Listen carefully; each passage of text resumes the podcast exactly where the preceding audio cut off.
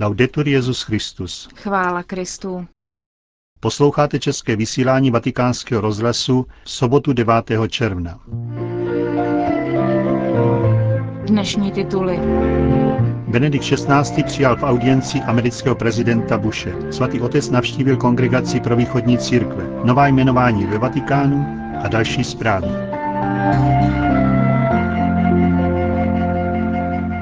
Vatikán. Situace křesťanů v Iráku, poměry v Africe, mír na středním východě. To byla hlavní témata rozhovoru amerického prezidenta George Bushe se svatým otcem ve Vatikánu. O srdečných rozhovorech mezi Benediktem XVI. a americkým prezidentem informuje nota tiskového sálu svatého stolce. Probrali hlavní témata mezinárodní politiky, zvláštní pozornost věnovali střednímu východu, otázce izraelsko-palestinské, Libanonu a znepokojivé situaci v Iráku, jakož i kritickým podmínkám, v nichž žijí tamní křesťané. Ze strany svatého stolce bylo ještě jednou vyjádřeno přání, aby se usilovalo o regionální řešení konfliktů a krizí prostřednictvím jednání. Patřičná pozornost byla věnována Africe a jejímu vývoji s odkazem na kritickou situaci v Darfuru. Nakonec se rozhovor zaměřil na současné mravní a náboženské otázky, mezi nimi na dodržování lidských práv a náboženské svobody, na obranu života, manželství i rodiny, na výchovu nových generací a snesitelný vývoj. Prezident Bush přijal se svou manželkou Laurou na nádvoří svatého Damasa po 11. hodině dopoledne a soukromý hovor se svatým otcem trval 35 minut. Koná se v knihovně Apoštolského paláce. Hned při uvítání se Benedikt XVI. ptal prezidenta Bushe na výsledek summitu G8 v Německu. Na závěr rozhovoru došlo k výměně darů, Svatý otec věnoval hostovi mědi rytinu baziliky svatého Petra ze 17. století a prezident Bush na oplátku věnoval Benediktovi XVI. bílou hůl s vyrytým desaterem v různých barvách. Na to došlo k rozhovoru amerického prezidenta s kardinálem státním sekretářem Bertonim, který trval 40 minut. Vatikán. Svatý otec přijal demisi kardinála Ignáce Musa i Deuda na úřad prefekta Kongregace pro východní církve, který ji podal kvůli tomu, že dosáhl věkovou hranici, to je 77 let, a jmenoval na jeho místo titulárního biskupa z Čitanova a dosavadního substituta všeobecných záležitostí státního sekretariátu Monsignora Leonarda Sandriho. Vatikán. Krátce po 12. hodině vykonal Benedikt XVI. oficiální návštěvu na kongregaci pro východní církve, která má sídlo na Via della Conciliazione. V úvodní části svého projevu k schromážděným členům kongregace svatý otec připomněl papeže Benedikta XV., který před 90 lety zřídil kongregaci pro východní církev a to motu proprio dei providentis, v níž chtěl dát najevo jasně, že v církvi Ježíše Krista, již není latinská ani řecká ani slovanská, ale katolická, není mezi jejími dětmi žádný rozdíl. Petrův nástupce mimo jiné zdůraznil, tato má návštěva jde ve stopách mých ctihodných předchůdců Jana Pavla II. a blahoslaveného Jana 23. Jí chci symbolicky pokračovat v pouti do srdce východu, kterou Jan Pavel II. předložil v apoštolském listu Orientale Lumen. Protože ctihodná a starobylá tradice východních církví je integrální částí nedílného bohatství Kristovy církve, on vybízel poznávat ji, když tvrdil – je nutné, aby synové katolické církve latinské tradice mohli plně poznávat tento poklad a tak cítit spolu s papežem vášnivou touhu, aby bylo církvi a světu navráceno plné projevení všeobecnosti církve. Ideálně začal tuto pout tím, že přijal jméno papeže, který tolik miloval východ. Když jsem oficiálně zahajoval jako římský biskup službu Petra, hromáždil jsem u hrobu svatého Petra kolem sebe východní patriarchy, kteří jsou ve společenství s Petrovým nástupcem. Tak jsem se před celou církví ponořil do stále vyvěrajícího pramene apoštolského kréda tím, že jsem vzal za své vyznání víry galilejského rybáře. Syna živého Boha. A znovu jsem slyšel útěšný příslip pána Ježíše, ty jsi Petr. Měl jsem jistotu, že mám po boku syny a dcery východu s jejich pastýři, kteří se díky věrnosti své tradici těší také z charizmatu společenství, který Ježíš udělil Petrovi a jeho nástupcům. Konečně apoštolská cesta do Turecka, nezapomenutelná pro dojemné obětí s katolickým společenstvím a pro její ekumenický a mezináboženský význam, vytvořila další moment zvláštní plodnosti na mém putování do srdce východu. Dnes papež znovu děkuje východním věřícím za věrnost placenou krví. Oniž zůstávají úchvatné stránky během staletí až po současné martyrologium. Ujišťuje je, že chce zůstávat po jejich boku. Znovu potvrzuje hlubokou úctu k východním katolickým církvím pro jejich zvláštní úlohu živých svědků počátků. Bez stálého kontaktu s tradicí počátků totiž Kristova církev nemá budoucnosti. A zvláště východní církve střeží ohlasy prvního lásání Evangelia, nejstarší vzpomínky na znamení, která vykonal pán, první odlesky velikonočního světla a zrcadlení nikdy neuhašených ohňů letnic. Jejich duchovní dědictví, zakořeněné v učení apoštolů a církevních otců, splodilo ctihodné liturgické, teologické a kázeňské tradice tím, že ukázalo schopnost, že Kristovy myšlenky jsou schopny oplodnit kultury a dějiny. Právě proto také já, jako moji předchůdci, hledím s úctou a láskou na ortodoxní církve. Je zvláště těsné pouto, jež nás spojuje. Máme společné téměř všechno a máme především společnou dychtivou touhu po jednotě. Z hlubiny srdce vystupuje přání, aby tato dychtivá touha mohla brzo najít své plné uskutečnění. Univerzální církev nachází v bohatství počátku schopnost mluvit i k současnému člověku jednomyslně a přesvědčivě. Slova západu mají zapotřebí slov východu, aby boží slovo lépe ukázalo své nezbadatelné bohatství. A druhý vatikánský koncil si přeje, aby východní církve skvětali a s novou apoštolskou silou vykonávali svěřený úkol, aby podporovali jednotu všech křesťanů, zvláště východních, podle dekrétu o ekumenismu. Na prvém místě modlitbou a vzájemným hlubším poznáváním, příkladem života, svědomitou věrností starobilým východním s tradicím, spoluprací, bratrskou úctou k věcem i duším.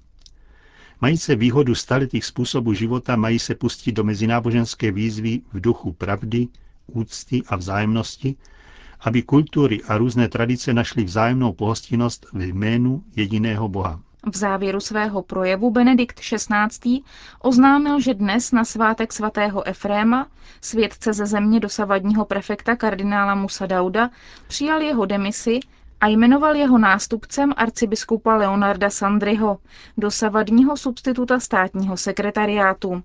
Na jeho místo v sekci všeobecných záležitostí státního sekretariátu byl jmenován nynější apoštolský nuncius na Filipínách arcibiskup Fernando Filoni, který je očekáván ve Vatikánu na začátku července. Další zprávy. Šanghaj. Zdejší dieceze vydala knihu homilií a pastiřských listů i článku svého biskupa, 91-letého jezuity monsignora Aloise G. Luxiana. Kniha má titul Jean Luxian Wen Ji, antologie Jean Luxiana. Biskup tomu prohlásil. Doufám, že více Číňanů, včetně nekatoliků, bude chtít vědět více o katolickém učení, když si přečteme homilie a mé články. Knihu vydalo šanghajské nakladatelství Lexikografia, zaměřené na šíření děl zvláštního zájmu. 23. května byla antologie stařičkého biskupa prezentována na semináři, na něm se podílel světící biskup ze Šanghaje Josef Xing Wenji, ředitel nakladatelství Zhang Xiaoming a náměstek starostí této obrovské metropole. Kniha má osm kapitol, je v ní i doktorská práce biskupa, kterou obhájil v 50. letech.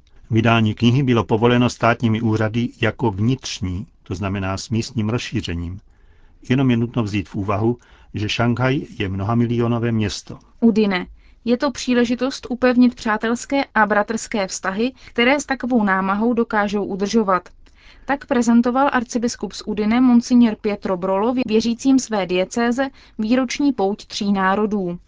Je to iniciativa, která už 26 let zahrnuje poutníky z italských diecézí Udine, Gorizia, slovenských Ljubljana, Maribor, Kapodistria a rakouských Klagenfurt a Graz. Letos bude poutníky hostit rakouská diecéze Klagenfurt a bude se konat 23.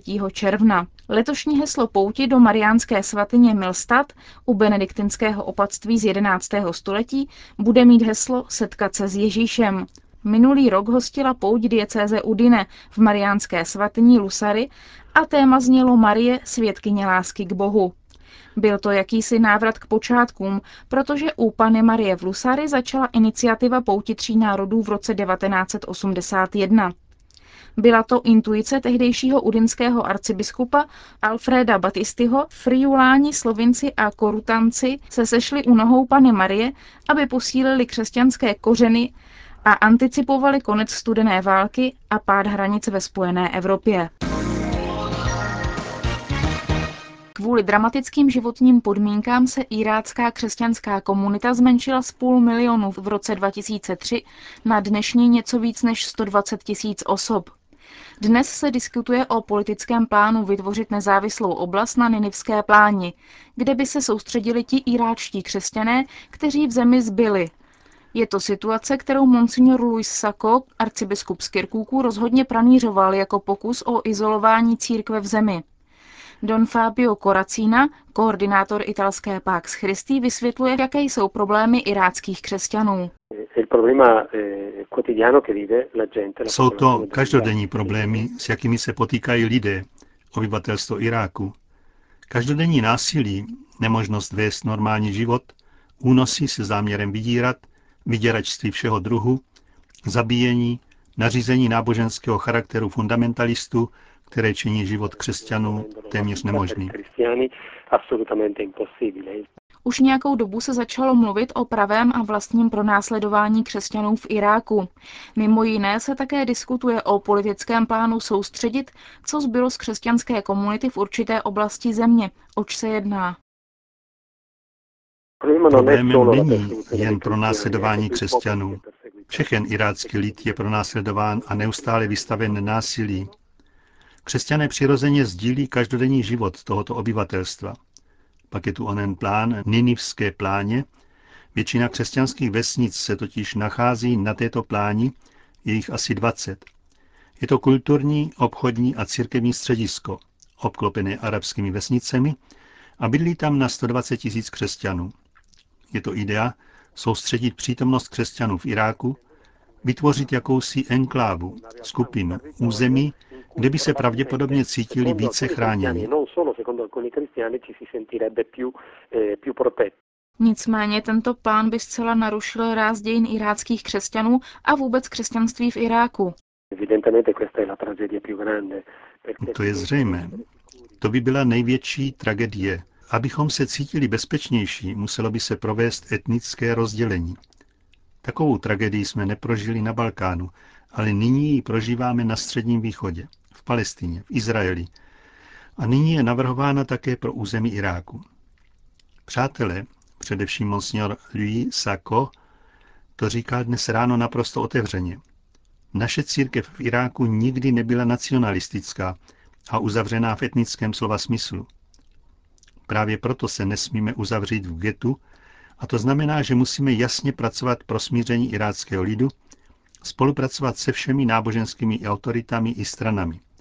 Dialog, smíření, úsilí o kulturu míru, to je poslání křesťanů.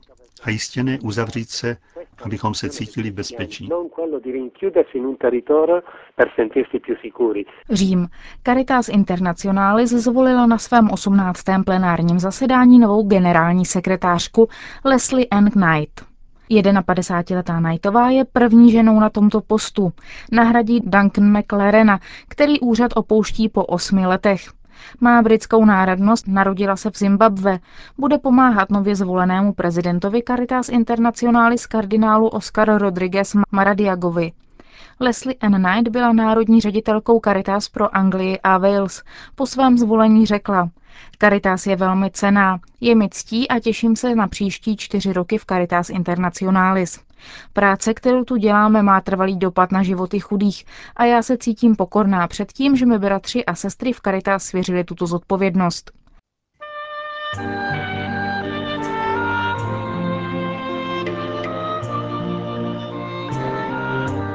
Končíme české vysílání vatikánského rozhlasu. Chvála Kristu. Laudetur Jezus Christus.